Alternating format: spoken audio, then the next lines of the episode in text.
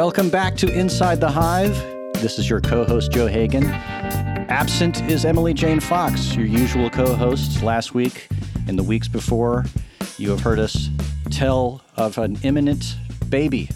Well, I'm not going to tell you all the details because Emily Jane Fox is going to come back next week and talk about it. But a baby has cometh. And it is very exciting, and we are wishing her a congratulations to Emily Jane Fox on becoming a mother. And uh, we can't wait to fill you in on all the details next week. This week, we have one of our star reporters from the Hive, Chris Smith. Chris, hello.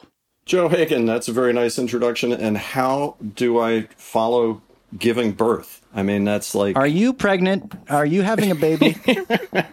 Because I don't know if we can even do this interview unless you can, like, promise me a baby up front. I can't top that in any respect. I gave birth to a book this week. Does that count? Dad, you tell us about it. What book is it? It is the memoir of CC Sabathia, uh, former Yankees pitching great. It's called Till the End. And while it has a lot of baseball in it, it also has a lot about racism and alcoholism and, mm. and other fun subjects.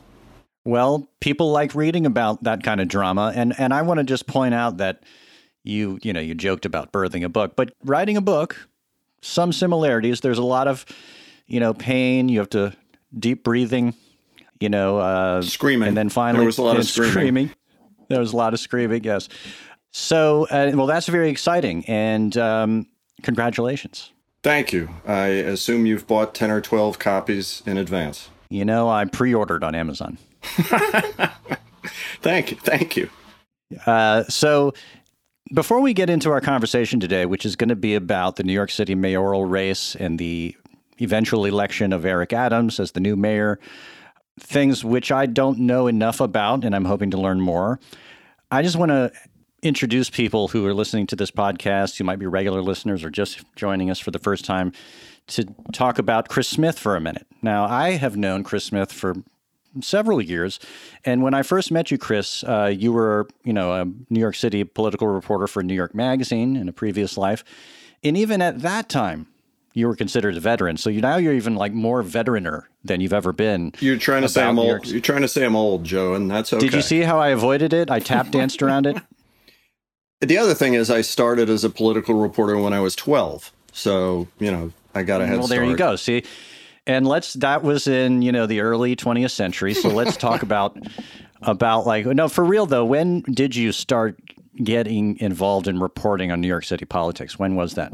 Yeah, I got hired at New York Magazine by the guy who, at the time, was the city, state, national political writer, Joe Klein and mm. you know Heard did yeah uh, joe's a hell of a writer and reporter and i owe him eternally. He taught me a great deal about how to do this work. I'm you know nowhere near his level but uh, yeah started out doing all the kind of grunt labor of transcribing his interview tapes and making his plane wow. reservations. And joe was really diligent about finding ways for me to write to get even small pieces into the magazine. Uh, and then I spent a bunch of years doing feature stories, some of them politics, some of them sports, some cops and robbers. And when a new editor in chief took over, Adam Moss, uh, he was looking for a new city and state political columnist. Uh, it happened to coincide with the Republican National convention in New York City in Madison Square Garden in 2000. I remember it well. Four, right? And I did a bunch of stuff for that that Adam liked, and from there I spent the next however many years uh, full time doing city and state politics. That's amazing. Well, let me just ask you this question that I think is sort of the the baseline for any conversation about this mayoral race. Okay. Is when it when it began Bill de Blasio is the mayor currently and has been. I've only heard his name spoken in uh, very negative terms for the last year or more. What is the kind of conventional wisdom about his tenure as mayor? Uh, that's that. Of course, uh, as with all things, depends on who you talk to. The media consensus is that De Blasio has been a failure. That he had a great idea in 2013. He was a perfect fit in running on income inequality and the reduction or elimination of stop and frisk uh, in the NYPD. He his election was very much a reaction to 12 years of Michael Bloomberg, autocrat, right. billionaire mayor. So yeah.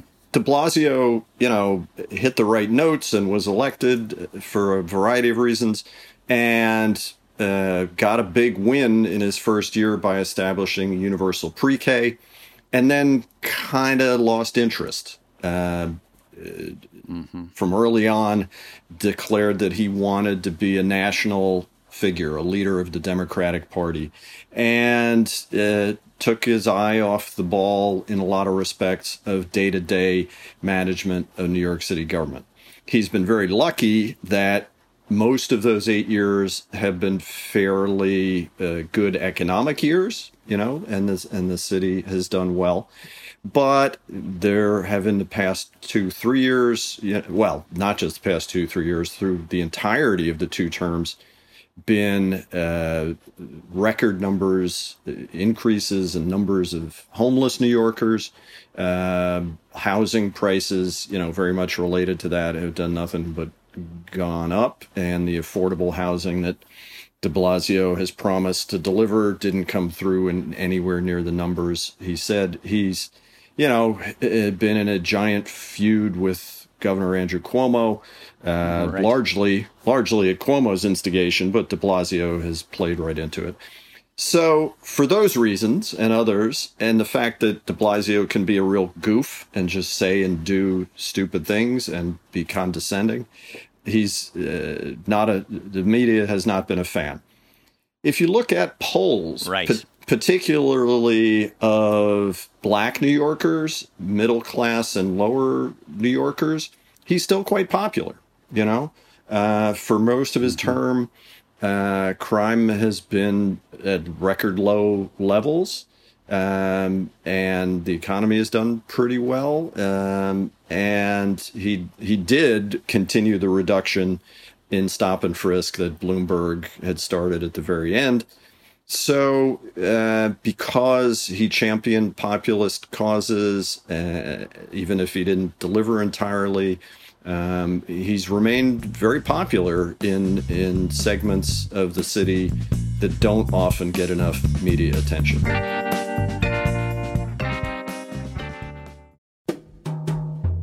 Hi, it's Radhika Jones, editor in chief of Vanity Fair. If you love digging into the week's political headlines, subscribe to Vanity Fair. Our reporters take you behind the scenes of some of the biggest stories from the campaign trail to the halls of Congress.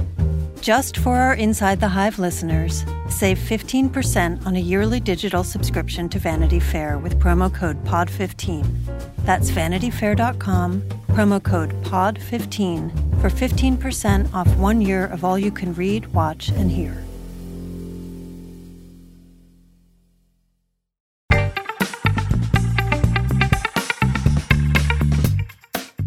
So, two things. One is that he came in post Bloomberg, who was the sort of, like as you described, an autocrat. He was a technocrat. He actually ended up having a third term by changing the law so that he could continue, right? Um, which, which is a very Bloombergian thing to do. Um, and then, uh, and Bill de Blasio came in as the progressive. And like you said, he got that win. And my takeaway from what you're saying is that basically he didn't do well with the press, and it may be rightfully. I don't know. I mean, we can all judge whether the press gets it right on that count. I remember that during the pandemic, he went out and worked out at his gym, and that caused those are the kinds of things that got him in trouble, right? But I mean, it wasn't just a media thing. He he did drop the ball, uh, to mix many metaphors, on the blocking and tackling of many aspects of city government. Uh, the school. This system, is where you say he lost interest. Yeah. Correct. Uh, he's gone through a succession of uh, schools, chancellors, and the public schools have continued to go uh, sideways, if not downhill. So that's been a major failing. That's entirely substantive. Right. Well, just for people who don't live in New York City, um, I just want to give you a taste of what it's like to be mayor. Okay, every Friday. Uh, there was a program in New York City, the, the Brian Lehrer show on WNYC, which is the you know the uh, NPR station, and he would have De Blasio on to field calls from New Yorkers. One of the most entertaining shows on the radio, by the way, because it was so hilariously picayune and ridiculous, but it gave you an idea of like how minute the issues that New Yorkers have for their mayor. You know, there was like a woman calls saying that there's some construction outside of her window and it caused her pictures to come off the wall. Okay, and so can you do something about this, Mr. Mayor? Right? because when you're dealing is when you're the mayor of New York City, it is a incredibly detail oriented job. Yeah, and that you know Brian Lehrer is a great example of it. But going to community board meetings, town halls over the years, you know, that extends back through Bloomberg and Giuliani and Dinkins and Koch. It, it's always been both astounding and wonderful to me that people show up at these meetings and expect the mayor, the highest elected official in the city of New York, to do something about the graffiti on the building, you know, down the block. Yeah. Tomorrow. Right.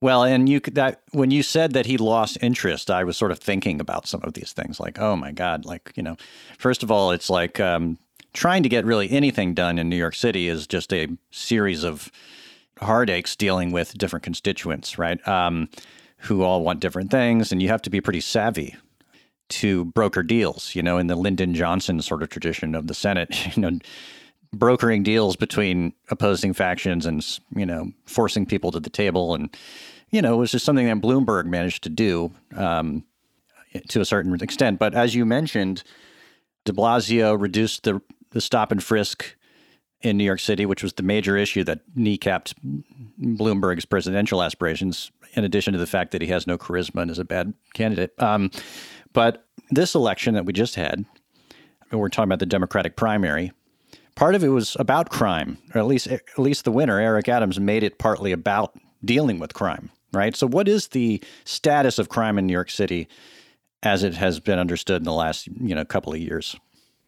Well, uh, the last year and a half has been a remarkable thing in the world in a variety of ways. Uh, you yes. know, locally in uh, New York City, the relationship between crime and the police department, you know, uh, to use a, a favorite word of a um, old friend of yours and mine, the valences have turned around, have shifted fantastically. That, you know, a year ago, year and a half ago at this time, the city was dominated by protests over the killing of George Floyd and other black Americans. And the confrontations between the NYPD and protesters, civilians, were severely mismanaged uh, by City Hall. And de Blasio seemed to have surrendered any authority or credibility to his police commissioner.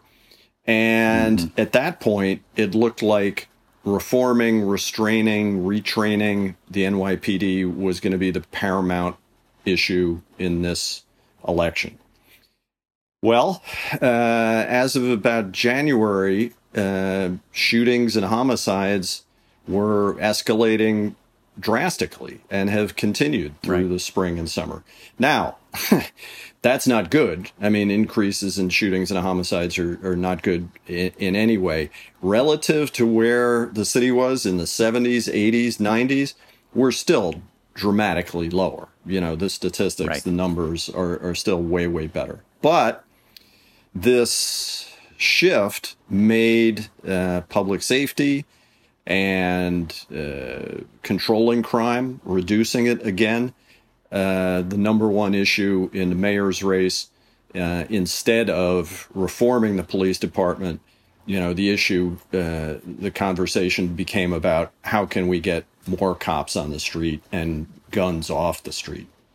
Right, which is a weird kind of sidestep because and I don't know if this is true, but the implication is is that the police sort of like demoralized by how they were cast in the protest management uh, may have like given up on some of their duties to fight crime. I mean, is that I've heard that, but I don't want to go out on a limb and say that that's what happened. But is that in the mix there? It certainly is. And, you know, to jump ahead or around somewhat, I interviewed Eric Adams, uh, I don't know, six weeks or so ago. And he's a former cop, which uh, in this campaign ended up being one of his great strengths. But I asked him about that. I said, you know, is part of the dynamic in the, the resurgence of crime in the city or the inability to, to control shootings and homicides is part of the dynamic that cops, after having been beaten up in the media the past year, two years, and literally beaten up by demonstrators in the streets, are cops saying, you know, you don't like us around? You don't like having us in your neighborhood? Okay. See how you fucking like it if we stop showing up. Yeah. And Adams, interestingly, right. running as the law and order candidate, running as the former cop, said, "Yeah, that's part of the picture." Um, yep. And whether he's able to do anything about it, whether he has the skills to do anything about it, is is to me dubious. Um, mm-hmm. But you know, that's an element. That was certainly not everything that was driving uh, this surge in crime. You know, the pandemic, the unemployment, the insane. Uh, availability of guns in this country. Um, mm-hmm. You know, those are uh, larger factors. Sure. Well, it's interesting. So, Eric Adams, let's talk about him a minute. I mean, from what you're saying, it's it's as if he kind of threaded the needle between, you know, Black Lives Matter and the in the the blue, right? Uh, the police department, and um, both having been a former cop, being an African American, a lot of people consider him not progressive enough, but you know, you said he's about your age. Yes, have you been covering him? Your coverage of him predate all this? Uh, what have you known about sure. him over the years, or did he did he emer- When did he first sort of come onto your radar, and what do you what can you tell us about him? Sure, it's it's pretty much impossible to have been covering New York City politics any time in the past twenty years and not have written about uh, Eric Adams uh, because one of his you know gifts uh, is attracting media attention. Is even though mm-hmm. to this point he's been in relatively low profile, low uh, power jobs, he has a gift for attracting attention. Um, he's got a real uh, gift for stunts and for inflammatory quotes so sure, yeah, I've known about him and covered him on and off for years. You know, just capsule bio, uh, and this was it's a compelling part of his uh, biography, even if he wasn't running for office, but was certainly a, a major attraction to a lot of people for just the reasons you're you're talking about. Grew up, you know, poor in Queens and Brooklyn um, at the age of 14 or 15 uh, he and a brother were arrested for breaking and entering, and he says were taken to a precinct and beaten. Um, you know, Whoa. like far, far too many uh, young black male, in particular Americans, mm-hmm. but that instead of turning him into a hater of the cops, he decided he wanted to change the institution from the inside. So eventually he enlists or, you know, gets a job as a, as a cop. And he was not known as a particularly active street cop. He was known as an activist cop. And he was prescient in a lot of ways, speaking out in the in the 90s and early 2000s about racism in the department, about misuse of stop and frisk. So he's got a lot of credibility on those issues, which he used to win a state senate seat was in Albany for eight years. Then from there, spent eight years as the Brooklyn borough president. And uh, he, you know, if I had to pick two words out of his political life, to describe him, I, I would say charismatic and transactional. Um, mm-hmm. That he's a real presence. He's he's got a real personal magnetism to him, but he's a real in for all his you know outsider youth and and experience in the police department. I mean, this is a guy who's tight with the real estate industry, with uh, major donors, with uh, some of the fixers in what remains of the Brooklyn Democratic machine. Uh, there have been a number of investigations of his fundraising practices, and he's played it very close to the line for years. So that's, you know, one of the chief worries about him as mayor is that he's going to be a sort of old machine style mayor. Right. Yeah. And that's sort of ironic because, you know, on the one hand, he's selling himself as a reformer. And, you know, we're talking about earlier about de Blasio losing interest in being mayor because of the, perhaps because of how, how much detail it requires and how much uh, attention to brokering and, and bringing people to the table and strong arming people and all the things that, you know, effective politicians can do. But, um, so is there some tension here between a that he's a good charismatic politician who can draw attention to himself doesn't necessarily make you a good manager of anything. And that when you are going to be in a situation where you could manage something, that you're going to defer to your, uh, you know, guys in the smoke-filled room uh, when it comes time to to get things done and and hand out the money. Yeah, I mean uh, that takes a lot of forms. He, as Brooklyn Borough President, was notorious for running a, a chaotic office. He's always been a eccentric character. I mean, he spent a lot of time literally sleeping in his office, not because he was well. He claims he was working hard, but uh, the Brooklyn Borough President doesn't have a whole lot to do. Uh, he, yeah. you know, uh, did a lot of wild things, like he held a press conference with buckets of drowned rats because rats are in inescapably a major problem in New York City public housing. And he was promoting this chemical drowning method to eliminate rats. You know, uh, he succeeded in the sense that it got a lot of attention. Was there much follow through? You know, did this eradicate or reduce the rat population? Uh, no. Um, no. So, you know, yes, the pessimistic view of Adams is that he will be uh, inflammatory and talk a lot and and surrender the actual workings of the government to the sort of inside dealers in in real estate and the permanent government. The optimistic view, which certainly possible, is that these kind of contradictory currents where the strength, the base for him in the election were black and Latino, middle to lower class income New Yorkers. I mean, he's been where where De Blasio talked a great populist game. Adams really has been elected by by populist votes. That he can combine that base and the insider connections with the real estate industry, with hedge fund donors, to actually get things done on their behalf you know, that would be a major, major accomplishment. Um, you know, there's nothing in his background that uh, makes me confident he could thread that needle, but it's possible.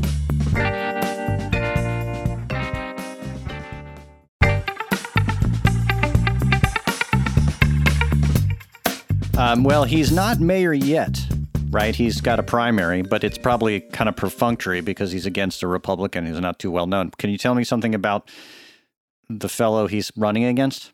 Oh my God! Uh, he, yeah, I mean, for for uh, the rest of the world out there, New York City, you know, the the uh, voter registration is, I think, eighty percent Democratic. So winning the Democratic nomination in the primary uh, this week, last week, is in many ways uh, a lock to win the general election in November, but there is a general election. And the Republican candidate is Curtis Sliwa, who came to public prominence as uh, a leader, the leader of the Guardian Angels uh, Red Beret vigilante, uh, anti subway crime group in the 70s.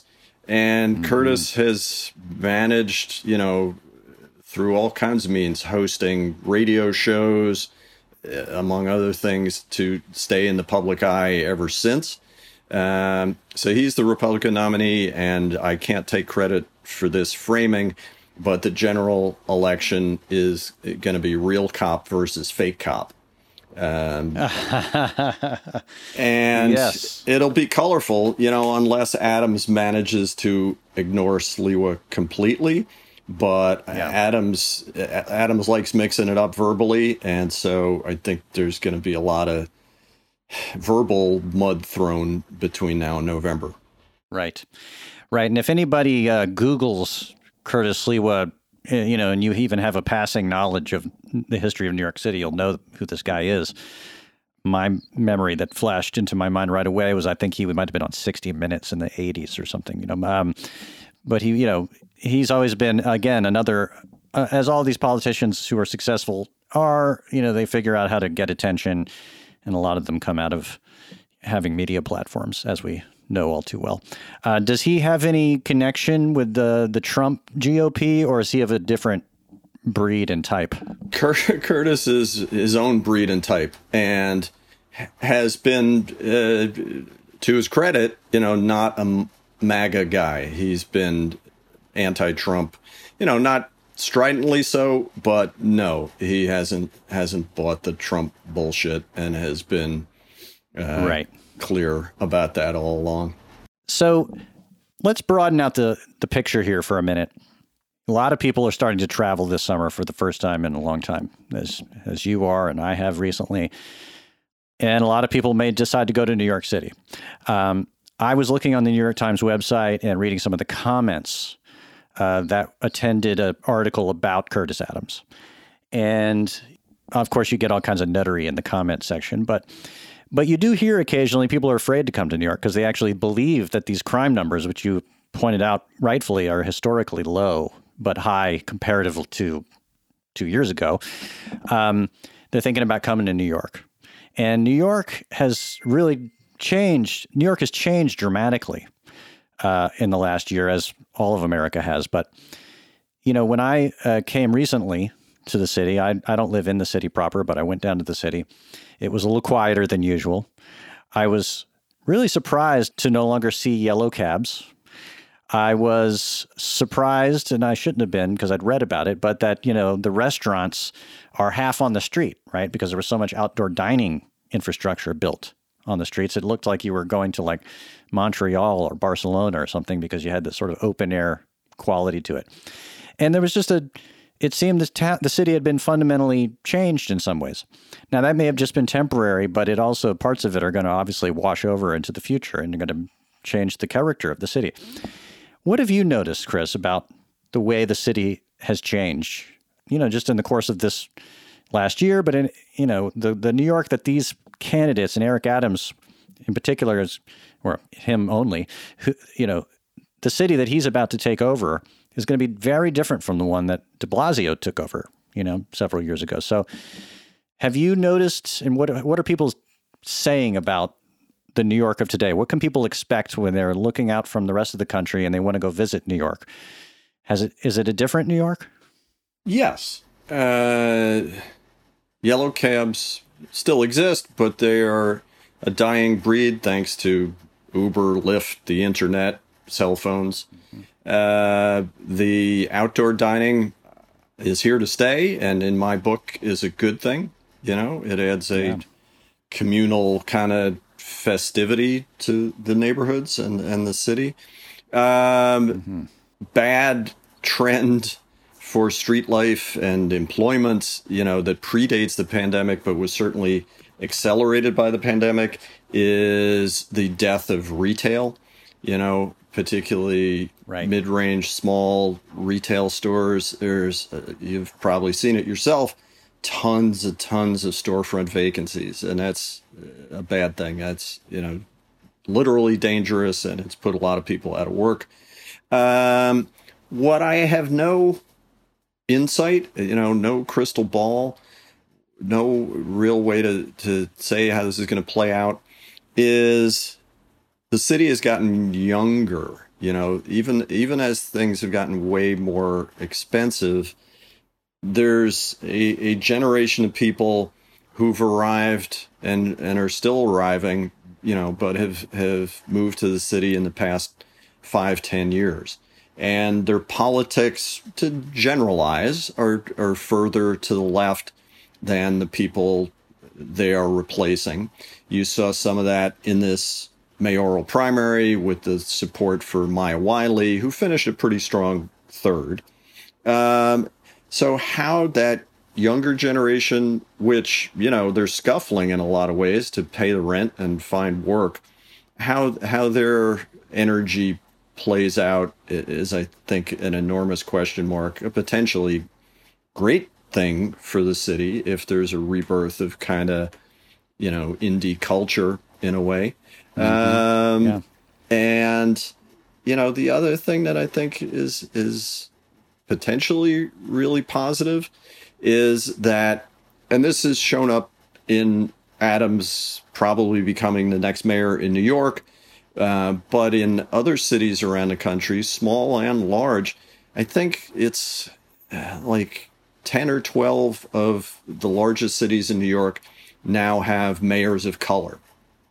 So yeah. you're seeing voters of color, you know, really uh, engaged in and taking charge, if not, you know, gaining more power in major cities.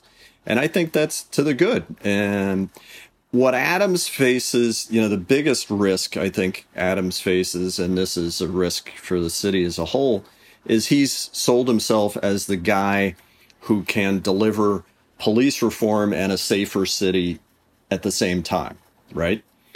If he doesn't mm-hmm. deliver on the safer city part, he's going to have a very short honeymoon. You know, having sold himself as this guy, uh, if he's not reducing the crime numbers in the first six, eight, nine months, you know, the Post will turn on him. The Post was uh, backing him uh, aggressively in this campaign. Uh, but the Post and the Daily News will be all over them, um, and it, you know it'll be a, a, a, life and death issue for folks who are you know uh, suffering from too much crime already. But politically, I think he's got a very small window to deliver on on the thing that got him elected. Yeah, and what is the temperature in the police department about him as it stands? Are I mean, you got the union, but you also have the the police department itself. Like, what what are the what's the posture about him right now? Are they it's they mixed? Like yeah, I mean, it's mixed because he was such a loud internal critic during his time in uniform, during his time in the department. You know, they considered him a, a self promoter and a loudmouth. Uh, which he was, you know, but generally on the right issues. It still remains, you know, though it's a, a more diverse department than ever, it still remains, particularly in the leadership, a very white department. But, you know, when, when I talk to veteran cops at, at all levels, they think Adams is good for them um, because he's not coming in beating up on the department. Um, he's not anti cop you know, though he claims reform is needed. And this is something I tried to pin him down on, you know, it, it, when he says reform, what does that actually look like? Because he's talking about instituting things that went really badly in the past, like these plainclothes anti crime units that ended up locking up a lot of innocent black and brown people. Adams's mm-hmm. reform largely boils down to doing things better right? You know, not arresting people out of bias and prejudice, you know, putting smarter cops uh, in leadership positions. And sure, everybody's in favor of that, but it's hard to do. And the NYPD is a very tough ship to move quickly.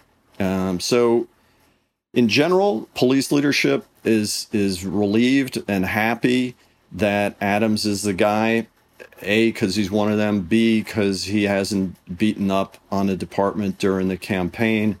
And they think, you know, uh, whatever changes he may make are around the edges. They're happy to, you know, have him on their side. Yeah. Well, on some level, and I don't know what the, you know, what was behind everybody voting for him. Um, there's very different kinds of beliefs and ideas and constituencies there, but there's something refreshing in the way that he kind of breaks with the binary on the national level, which is like white cops and black protesters, right? I mean, the, the, the world we're living in is polarized to the point where the conversation lacks all nuance and, you know, has no center whatsoever. And in a way, this is a little more grounded in a conversation that can really be had between you know a former cop who's African American who can talk to the police and talk to African Americans. I mean that is that's the needle I was talking about the threading of. It's like uh, that's kind of refreshing that we don't have to be stuck in the you know the people with the blue lives matter versus the black lives matter, right? Exactly. Um, and uh, there's something, if nothing else, just in the message of it. You know, there's a new narrative in town, right? Yes, and that's um, that's something we need desperately. right. And he was very disciplined uh, about delivering that message during the campaign. And right. to, you know, what you're talking about there on the national level, it was interesting to me election night or primary night. You know, I was at the Adams party uh, talking to one of the senior guys in his campaign. And before even any of the votes had been counted, this guy is talking about Adams as the new face of the National Democratic Party. That you know exactly wow. what you're talking about, which is uh, a little premature, obviously, but yeah. you know that's what he wants to play into. What you're talking about that it isn't black versus blue that we can you know, find, uh, uh, to use the cliche, common ground there in our leadership. Um, you know, uh, he may be you know, getting a little ahead of himself in that respect. But if he can deliver, sure. yeah, that's that's a great yeah. thing locally and nationally. Right. And uh, you know, yet another sign or a uh, a hopeful story that kind of rhymes with this. Our our uh, colleague Gabe Sherman has a has a piece up uh, today, in fact, and if you're listening to this on Friday or the weekend, you can read it. But it's about the collision course between Donald Trump and, and Ron DeSantis in Florida. And it's yet another, the reason I bring that up is it's another story that kind of breaks up the, you know, extreme polarized kind of narrative we've been in, stuck in for a long time. And, you know, by showing that it's not everybody just lining up behind the old leaders, or like in that case, Trump, uh, there's people who realize they have to manage, right? Like Ron DeSantis has to manage that Surfside tragedy in Florida. He can't just play politics with Trump uh, in order to win some points. He's actually got to not blow this, right? Um, and on some level, the the more stories we hear, like uh, about Eric Adams, and uh, and I'm not trying to glorify Ron DeSantis for by any stretch, but like, um, you know, it takes some appetite for risk to say, I'm not going to do what Donald Trump says, right? And that's, we need more of that, right? Right. And that, you know, to connect some of the dots we've been talking about, we started out talking about Brian Lehrer and the community board meetings and people expecting the mayor of New York City to deliver on the educational system, garbage pickup, you know, the everyday work of city government. Eric Adams won by one percentage point over Kathryn Garcia, a former commissioner of sanitation who worked for both de Blasio and Bloomberg, who was selling herself almost entirely as a competent manager of government. So that message was clearly what a lot of people wanted in their next mayor. And the other element of it is that Garcia, who is herself a, white woman, won big with white voters, particularly in Manhattan, where Adams, who is black, won with outer borough voters of color. And that, mm-hmm. you know, is a, a, split that the city is still going to need to contend with uh, over the next short period of years. You know, I don't think the voting as it as it is ever is entirely reducible to one issue or or race, but the split was so stark in who voted for Adams and who voted for Garcia that you know to me it says um, it was less an ideological vote than a, a economic and cultural vote. And that's a split in the city you know, that runs really, really deep. And you were asking, you know, has New York City changed? Yeah, those poles are, are further apart than ever.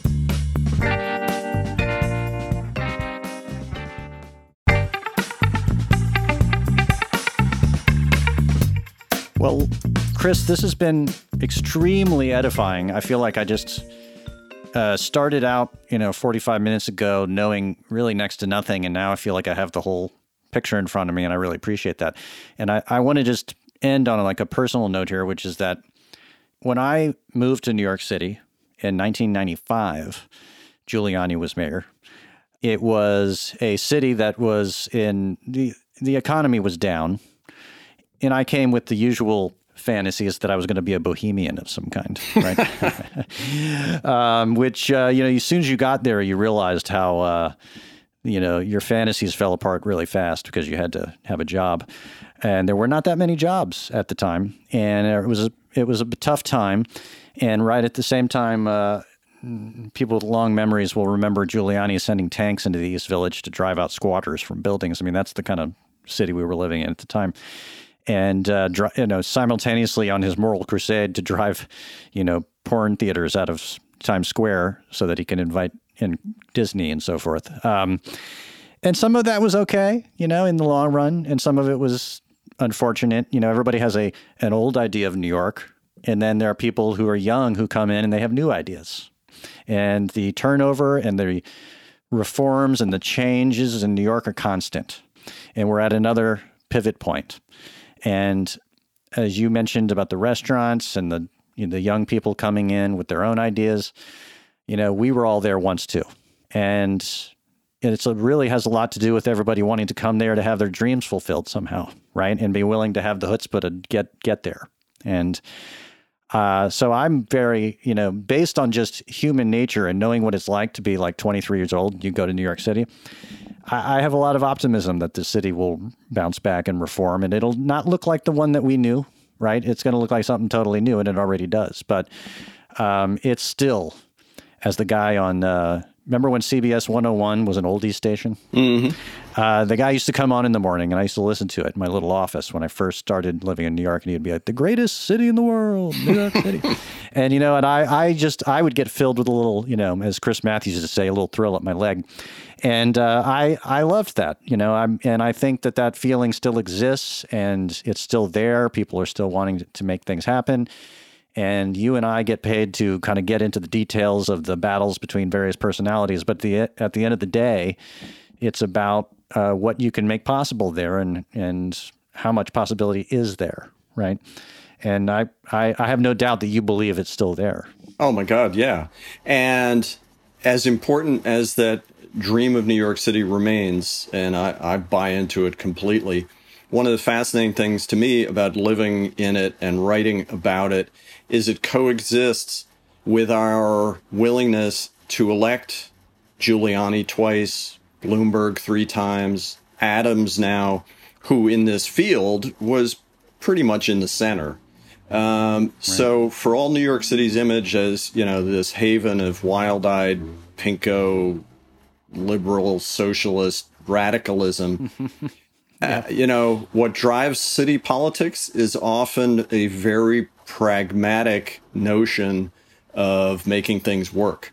And the fact that that coexists with, you know, people being drawn uh, for more romantic reasons and, and following those dreams. I mean, that's to me what uh, is endlessly fascinating. Totally. Well, Chris, thank you so much uh, for coming on Inside the Hive this week. I know you're going to be writing more about this both online and our and Vanity Fair. And everybody listening, you should follow Chris Smith uh, on Twitter to keep up with what he's thinking and saying. read him on the Hive and in the magazine. And come back next week, and we will have our colleague Emily Jane Fox on to talk about her news. talk. We're going to go from the you know we'll go from the local, the extreme local, to the national, and maybe even international. So thanks again, Chris, and we will talk to you later. Thanks, Joe.